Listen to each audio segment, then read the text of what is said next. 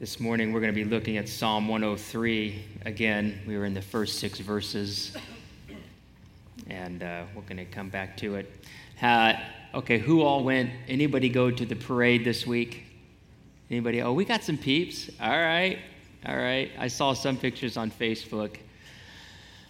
Yeah, so uh, Cleveland Cavaliers finally win. Yeah, yeah, right. It's amazing how many years, 50 plus years, uh, talking about being cursed, never being able to win, the drive, the fumble, the decision, the whatevers. Um, you know, it was interesting watching it on TV. Um, I watched over over the lunch hour there, just uh, some of it. Just insane seeing that many people there, 1.3 million people, and uh, and you watch the whole thing play out, and um, the chaos of it. And and what was so amazing the chaos because they, they you know they estimated about a million people would come and they planned for about a hundred thousand and uh, something like that. But it, it was amazing because here you have something where our nation is so divided on so many things and yet 1.3 million people can get together and there was an accidental shooting. I get that. But for all practical purposes everybody had a good time, everybody got along with everybody. And it was because of a basketball team and a city. And I, I just sit back and go, and I, I don't want to, I don't want to diminish that. That's just great and everything. Um, and, and, there's one point, I don't know if you saw the picture where LeBron James, you know, he's got the big picture on that building where he's like this. And I don't know whether he's just done the little chalk thing, but then he's in his car and they superimpose him and he's standing like this. And, and I just felt like, bro, you may not want to do that very long because like lightning could strike you at any moment. Because there was this moment where you sat there and you went, this is just a game. And wow, I mean, it's great. And I, trust me, I love the whole thing. And I was yelling and screaming. My kids were looking at me like I was weird. And, my, you know, Jolene and I, we were watching the game. We were going nuts. I mean, I, am all over it. And I loved it. And I loved the celebration and everything. But I thought to myself, as I'm looking at this in spiritual terms, and, and I hope I just didn't ruin your whole parade, no pun intended. Um, but can you imagine the euphoria of the moment we see Christ? Can you imagine that moment where we see him the only one who has the right to do this. And, and you sit there and you stand there with the, the thousands upon ten thousands and the whole host of heaven, and everyone is focused on Christ. And it's amazing. And, and not only that, I was listening, they, they, they talk about what happens in cities like this, like who win a championship, especially when it's been so long, and the psychology of it and the economy of it, the impact of that on Cleveland, they say is going to be huge. The millions that are going to be made over the next year or two years because we want a championship. The psychology of it, of people feeling confident about themselves because we're not losers anymore. We're not the mistake on the lake, right? You've heard all the different things. We're now champions. It's crazy the psychology of it. We just, you know, Brian was talking about identity, you know, what Christ says about us. And, and it's amazing what a basketball game will do for a city and for people. But what's even more amazing is when you think about the permanence of what Christ does and what he says about us and how it can change us forever. I don't know, that was free. Um, it has nothing to do with our message, but I, I, just am like looking at those things and I'll get off of it. Sorry. Psalm 103. Um, here we go. Uh, we just read uh, the first six verses. Bless the Lord, O my soul, and all that is within me. Bless his holy name. Bless the Lord, O my soul, and forget not all his benefits. And we talked about the benefits last week of he forgives, he heals, he redeems, he crowns, he satisfies us. And sorry, I got a little southern there. Um, Verse 6 The Lord works righteousness and justice for all who are oppressed. He made known his ways to Moses, his acts to the people of Israel. The Lord is merciful and gracious, slow to anger, abounding in steadfast love. It goes on here. What happens is David starts to he's going down this road. He says, Hey, I want to list the benefits of, of what God does. And, and he goes on in this list and talks about how he works out righteousness and justice for all who are oppressed. Which I think is a benefit that we often don't think about, especially when you, you see injustice happen and you see it happen over a long period of time. And you go, Well, Lord, when are you going to work out the justice of this? But he says he works out the justice. He makes sure that righteousness wins in the end. He made known his ways to Moses and to the people of Israel. It's a reference actually to Genesis, um, or actually rather Exodus in verse or chapter 34 Moses had just come down the mountain, found out that Israel, while he was up there, built a golden calf because they didn't know if he would ever come back, and they started worshiping the golden calf. Moses breaks the Ten Commandments. God gets mad. Moses is mad. God takes 3,400 lives, I think, like something like that, in judgment, kills people. Moses comes back up to the mountain to get second, uh, second set of Ten Commandments, and he comes up with this request and he says, God, I want to know you. Would you, would you reveal yourself or teach me who you are? Because Moses is still learning who God is. And, as he's up there on Mount Sinai, the Lord descends in a cloud, and this is Exodus chapter 34, verse uh, 4, 5, and 6. And uh, the Lord descends in a cloud, stood with them there, and proclaimed the name of the Lord. And the Lord passed before him, and in answer to his question, Moses said, Would you teach me who I am? This is what God said The Lord, the Lord, a God, merciful and gracious, slow to anger, abounding in steadfast love, faithfulness, keeping steadfast love for thousands, forgiving iniquity and transgression and sin, but who will by no means clear the guilty, visiting the iniquity of the fathers on the children of the and the, the children's children to the third and fourth generation. So he says, Teach me uh, who you are. And he says, This God who is, and you see a direct quote here in verse 8. When Moses says in verse 7, he makes his ways known to Moses, his acts to the people of Israel. Then, verse 8 is a direct quote right out of Exodus 34. The Lord is merciful and gracious, slow to anger, abounding in steadfast love. God defines himself as compassionate, and some translations say that he's compassionate, gracious, slow to anger, abounding in steadfast love. One who restrains anger and acts kindly. Another scholar says this compassion, if you have different translation, it would say that. That's uh, the translation I was studying in or looking at. It, compassion appears in contexts that involve human sin and divine anger and the ultimate resolution of God's forgiveness. The dominant inclination of compassion is towards forgiveness in the face of sin. And God's describing himself to Moses, saying, You want to learn who I am? I am someone who has compassion, slow to anger. I'm compassionate, gracious. He said he was bounding in love. Oh, the actual literal word is hesed, if you want to say that. Um, and it's all over the Old Testament. This word, Hebrew word hesed, is loyal love, it's kindness.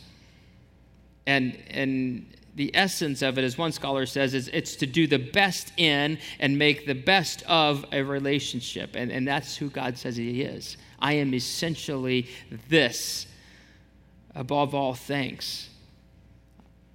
I am this God who loves and wants the best for you and will do the best for you. I was reading a, a book a long time ago. I had a quote out of it from uh, Rich Mullins.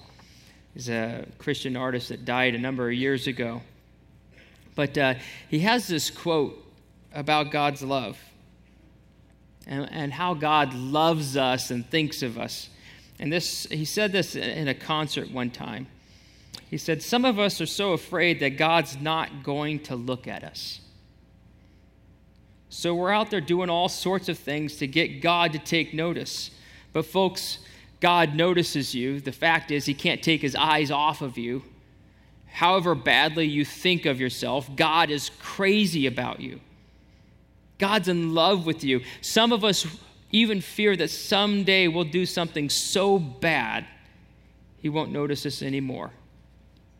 Well, let me tell you, God loves us completely. He knew us at our worst before He ever began to love us at all. And in the love of God, there are no degrees, there's only love.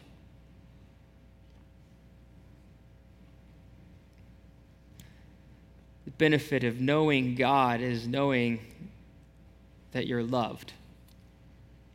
They're together that He's always going to have our best interest in mind. As he goes on, David says he will not always chide in verse 9 or discipline, nor will he keep his anger forever. Some people have a view of God that he's this angry God, hellfire, brimstone, and just out to destroy us at the moment we we mess up, kind of like what Rich was even referencing there. He's, he's God's kind of like this rage, cosmic rage monster that just wants to wipe us out. Created this just simply to bring anger on us. And, and David's point is no, no, no, that's, that's not who God is. There is such a thing as discipline. God will discipline. The book of Hebrews talks about this discipline from God, this chiding, as it were. And, and discipline is never easy, it's never fun. I, remember growing up with my parents, and I never enjoyed it. There's times when God has disciplined me. It has not been easy, nor has it been fun. But it's always been true that I've seen this that he will not chide, always chide or discipline, nor will he keep his anger forever. And I remember moments where I got in, I was in big trouble, sent to my room, swats, the whole, that's, you know, back when you could spank and everything, and I got swats and oof. And I remember my dad coming in and sitting down with me and talking to me. And I could tell he wasn't angry at me. And that makes such a difference. And that's God. That's God. He comes in and he sits down and he makes sure we understand that he is not angry at us. He loves us. His anger won't last. Hebrews says in chapter 12 God disciplines us for our good that we may share his holiness. All discipline for the moment seems not to be joyful. Mm-hmm but sorrowful. Yet those who have been trained by it, afterwards it yields a, the peaceful fruit of righteousness. See, when God disciplines, it's for purpose, it's for our good, it's for holiness. It brings the peaceful fruit of righteousness. It goes on to say, He will uh, in verse uh, 10, he does not deal with us according to our sins, nor repay us according to our iniquities. It's mercy, right? That's the definition. He has this loyal love and gives us, he's inclined towards forgiveness. I don't know if you ever saw that picture. Um, it's a famous picture of a, a young gal is uh, during the Vietnam War back in 1972. Uh, I think it's Phan Thai Kim Phuc. Um, it was a nine year old girl. There was uh, a village that had been attacked and bombed by napalm. And uh, you saw this picture of her running out of the village with no clothes on, young girl, like uh, nine years old, I think. And uh, John Plummer, um, he was a minister at a church, Bethany United Methodist Church. And uh, he was responsible for setting up the airstrike on this village. And twice, he made sure, twice, he wanted to make assurances that there was no one in the village when they bombed it. And they said, No, it's clear. No, it's clear. It's twice. And so he authorized the strike. And the pictures came out that it obviously was inhabited. In 1996, so this is almost more than 20 years later, Kim, he found out, was living, was not only alive, but living in Toronto. And uh, she was invited to come in 96 to speak at the Vietnam Veterans Memorial in uh, Washington. And Plummer found out about it and actually went to hear her. And she addressed the crowd and she said if she ever was able to meet the pilot of the plane or those responsible for the bombing of that village and, and the burns that she had all over her body, she would tell him she forgives him and that they can't change the past, but she hoped they could work together in the future. Plummer was able to get word to her that day that he was there. And uh, he came, she invited him and got word, and they somehow arranged this meeting. And he writes of it that she saw my grief and my pain and my sorrow. And he's writing about this in an article in a newspaper. And she held out her arms to me and she embraced me, and all I could say was, I'm sorry. I'm so sorry, over and over again. And at the same time, she's saying, It's all right. It's all right. I forgive you. I forgive you. Plummer learned in that moment that Kim had become a Christian in 1982. Every person, I think, who hears this story knows that on any given day, we're John Plummer in desperate need of forgiveness. What kind of God do we really serve? G.K. Chesterton calls the forgiveness, this compassion of our God, the furious love of God we deserve to be accused and condemned. And God has compassion and will give grace. We deserve anger, and God gives us loyal love, and He won't be angry for, at us for very long. And He pours out His anger on Christ and gives us forgiveness.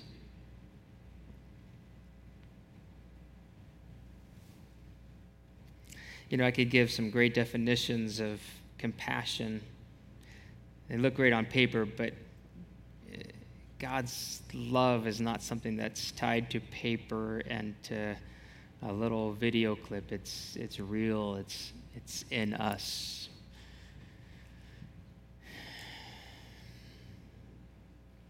And David says, Praise the Lord.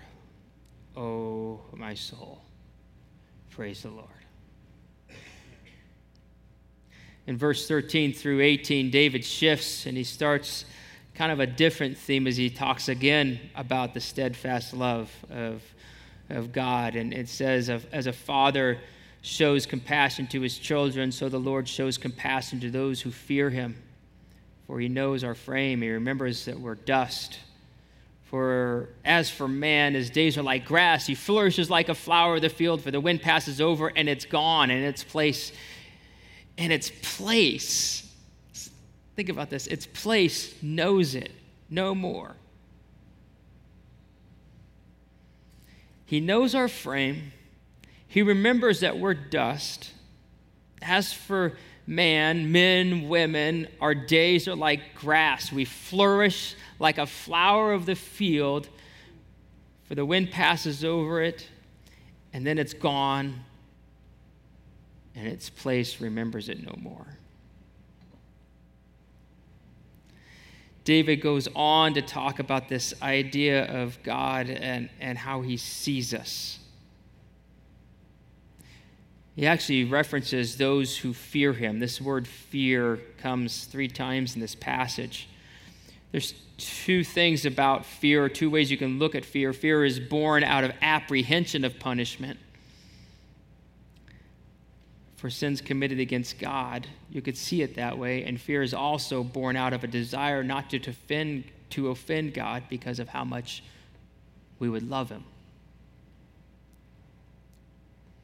And he says his compassion is directed towards those who fear him. And, and, what does that look like? So he illustrates it. And, and what he says is his compassion is shown in the fact that uh, he gets how temporary we are.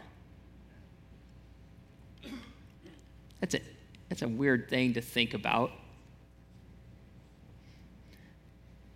Flower comes, strong wind comes out of nowhere, blows it over, and that's it. We just had this big plant that flowers. I can't even remember the name of it. And then it was all growing up, and then the next day or something like that, or maybe over a couple days, it all drooped and it's all on the ground. And doesn't take much to wipe out flowers. And that's what we are. That's life. No one can escape it. People try to. We're up against a clock that's ticking, right? Know, there's a great illustration of this. Actually, that night the Cavs won the championship. And I don't know if you watched the when they're up there on the stage with the trophy, and all the teams up there, and then there's just one guy that's standing out. If you know basketball history and everything, you're like, what is this guy doing up there? And it was Bill Russell. Bill Russell standing up on the stage. He's got his white goatee. And, I'm sitting there going, why is this guy up here? Well, apparently they had named the MVP trophy of the playoffs this past uh, year after Bill Russell. And so now it's the Bill Russell MVP trophy, I guess. Um, and so he's standing up there on the stage, and, and I'm looking, I'm watching this thing, and my son says, Who's that dude? And I'm thinking, that's what it's come to. Like, two generations probably don't even know this guy or ever seen this guy play. I never saw him play. I was born in 1971. Um, Bill Russell, and some of you are like, who's Bill Russell? Like, I don't know. Bill Russell um, won 11 championships or championships um, in the NBA, 11 titles. 11. I mean, Michael Jordan's the next one was six. Bill Russell won 11. It gives perspective on things. Because all of a sudden you start hearing, oh, LeBron James is like going to be the greatest player ever. 11. He's got a long ways to go. And you just want to say, you know, slow down there, Sparky. Um, but that's the problem. Bill Russell's like a flower.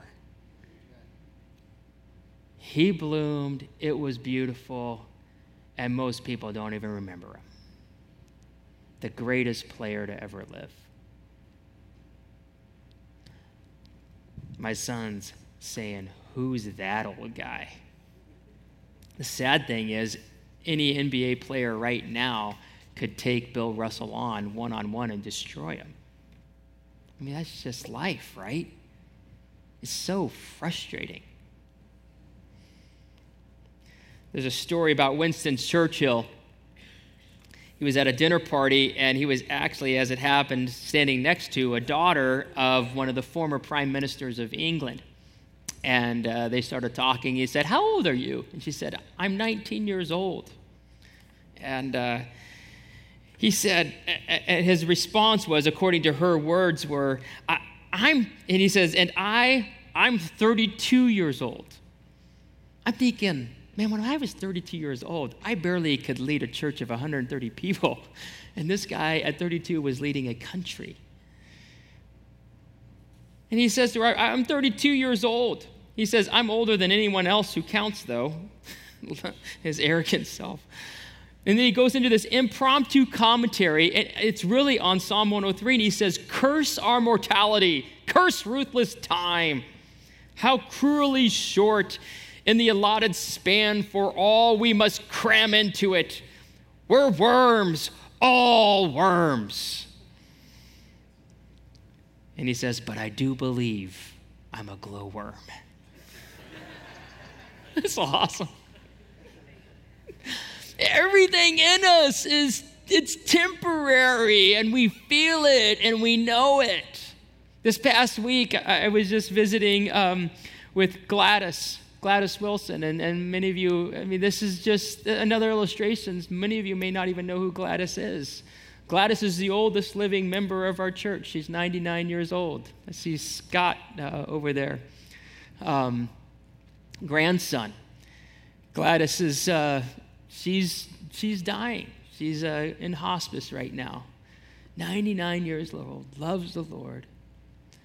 And I think, I was sitting there going, she's just like one, one breath from seeing Christ. 99 years, that goes fast. That's 2000. She was born in 1918 or 17. Sorry. 1917. How fast it goes. it got me to thinking. You read these verses and it is so discouraging and depressing, and you're like, ugh. And then God says this but the compassion, but the steadfast love of the Lord is from everlasting to everlasting on those who fear him. And his righteousness to children's children, to keep to those who keep his covenant and remember to do his commandments. The Lord has established his rule in the heavens and his kingdom rules over all. It's as if D- David does two things here. He does one, he says, we're, we're temporary, we're temporary, we're dust, we're like a flower. He says, but God knows us in that, and he pulls us into permanence. He pulls us into eternity. He roots us in something that doesn't fade or perish, and it's Himself. It's as if God says, I know how hard it is in life. I know how hard it is, the sorrow that comes, the weight that comes when we see an age so quickly and the end comes. Come to me, and you'll find permanence.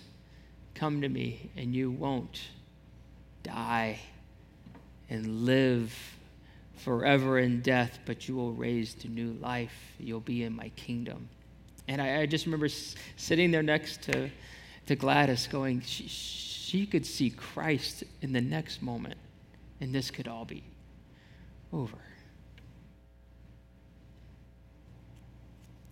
And David, with this in mind, says, Bless the Lord, you angels you mighty ones who do his work. Now he starts to just pull everybody in. Bless the Lord, all his hosts, his ministers who do his will. Bless the Lord, all his works, us, and all places of his dominion, us. Bless the Lord, O oh my soul, me.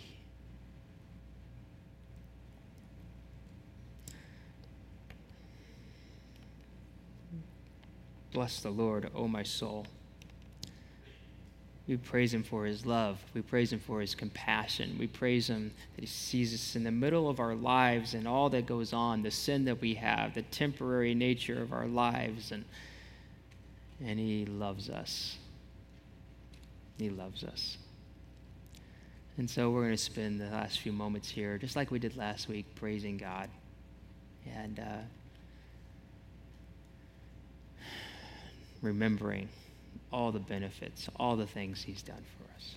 invite uh, Brian and the, the team to come back up.